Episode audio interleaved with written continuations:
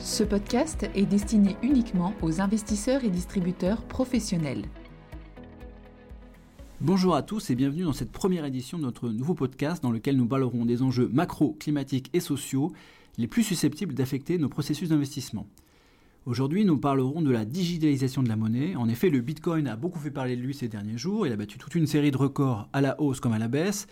Et la présidente de la Banque Centrale Européenne, Christine Lagarde, vient de confirmer qu'elle pensait qu'il y aura un euro digital d'ici 2025. Comme l'économie, la monnaie se digitalise.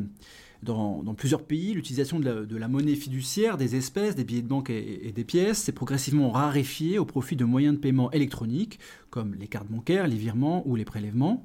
Et ce moindre recours au paiement en espèces s'est accéléré avec le développement d'applications de paiement mobile comme Apple Pay, Google Pay, etc.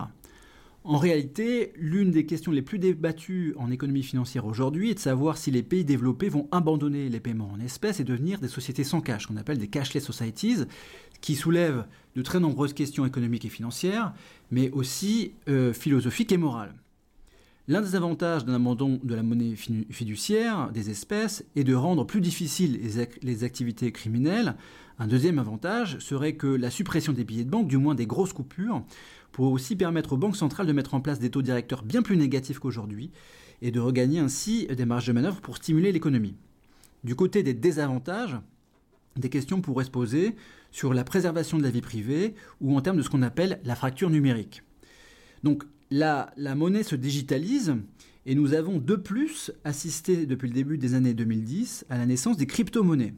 Donc les crypto-monnaies ont initialement été conçues comme des instruments d'échange dans le monde numérique via des techniques de, cryptographie, et elles ont progressivement pris pied dans l'économie réelle au travers de services permettant leur achat ou leur vente contre des monnaies légales.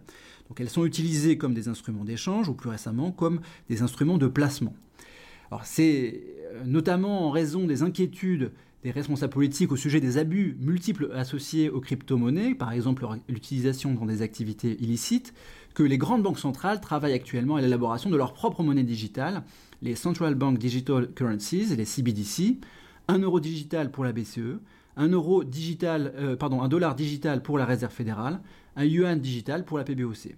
Ça s'annonce vraiment comme l'un des grands chantiers auxquels vont s'atteler les banques centrales dans les années à venir. Pour la zone euro, concrètement, l'euro digital sur lequel travaille la Banque Centrale Européenne pourrait correspondre à la mise à disposition euh, des citoyens et des entreprises de monnaie banque centrale qui jusque-là était réservée aux seules banques commerciales. Il ne s'agirait donc pas d'une monnaie parallèle, mais d'une monnaie qui serait convertible à la parité avec de la monnaie physique. Par exemple, 10 euros digitaux détenus sur un compte à la Banque centrale pourraient être convertis en un billet de 10 euros.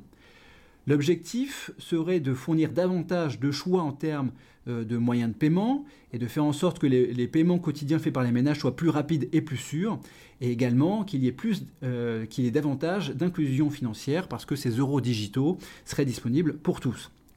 Alors évidemment, un certain nombre de travaux préparatoires restent encore à réaliser, mais l'avènement des monnaies digitales n'a jamais paru aussi proche. Merci et à la semaine prochaine. Communication promotionnelle non contractuelle. Les commentaires et analyses reflètent l'opinion de CPRAM sur les marchés et leur évolution en fonction des informations connues à ce jour. Du fait de leur simplification, les informations données dans ce podcast sont inévitablement partielles ou incomplètes.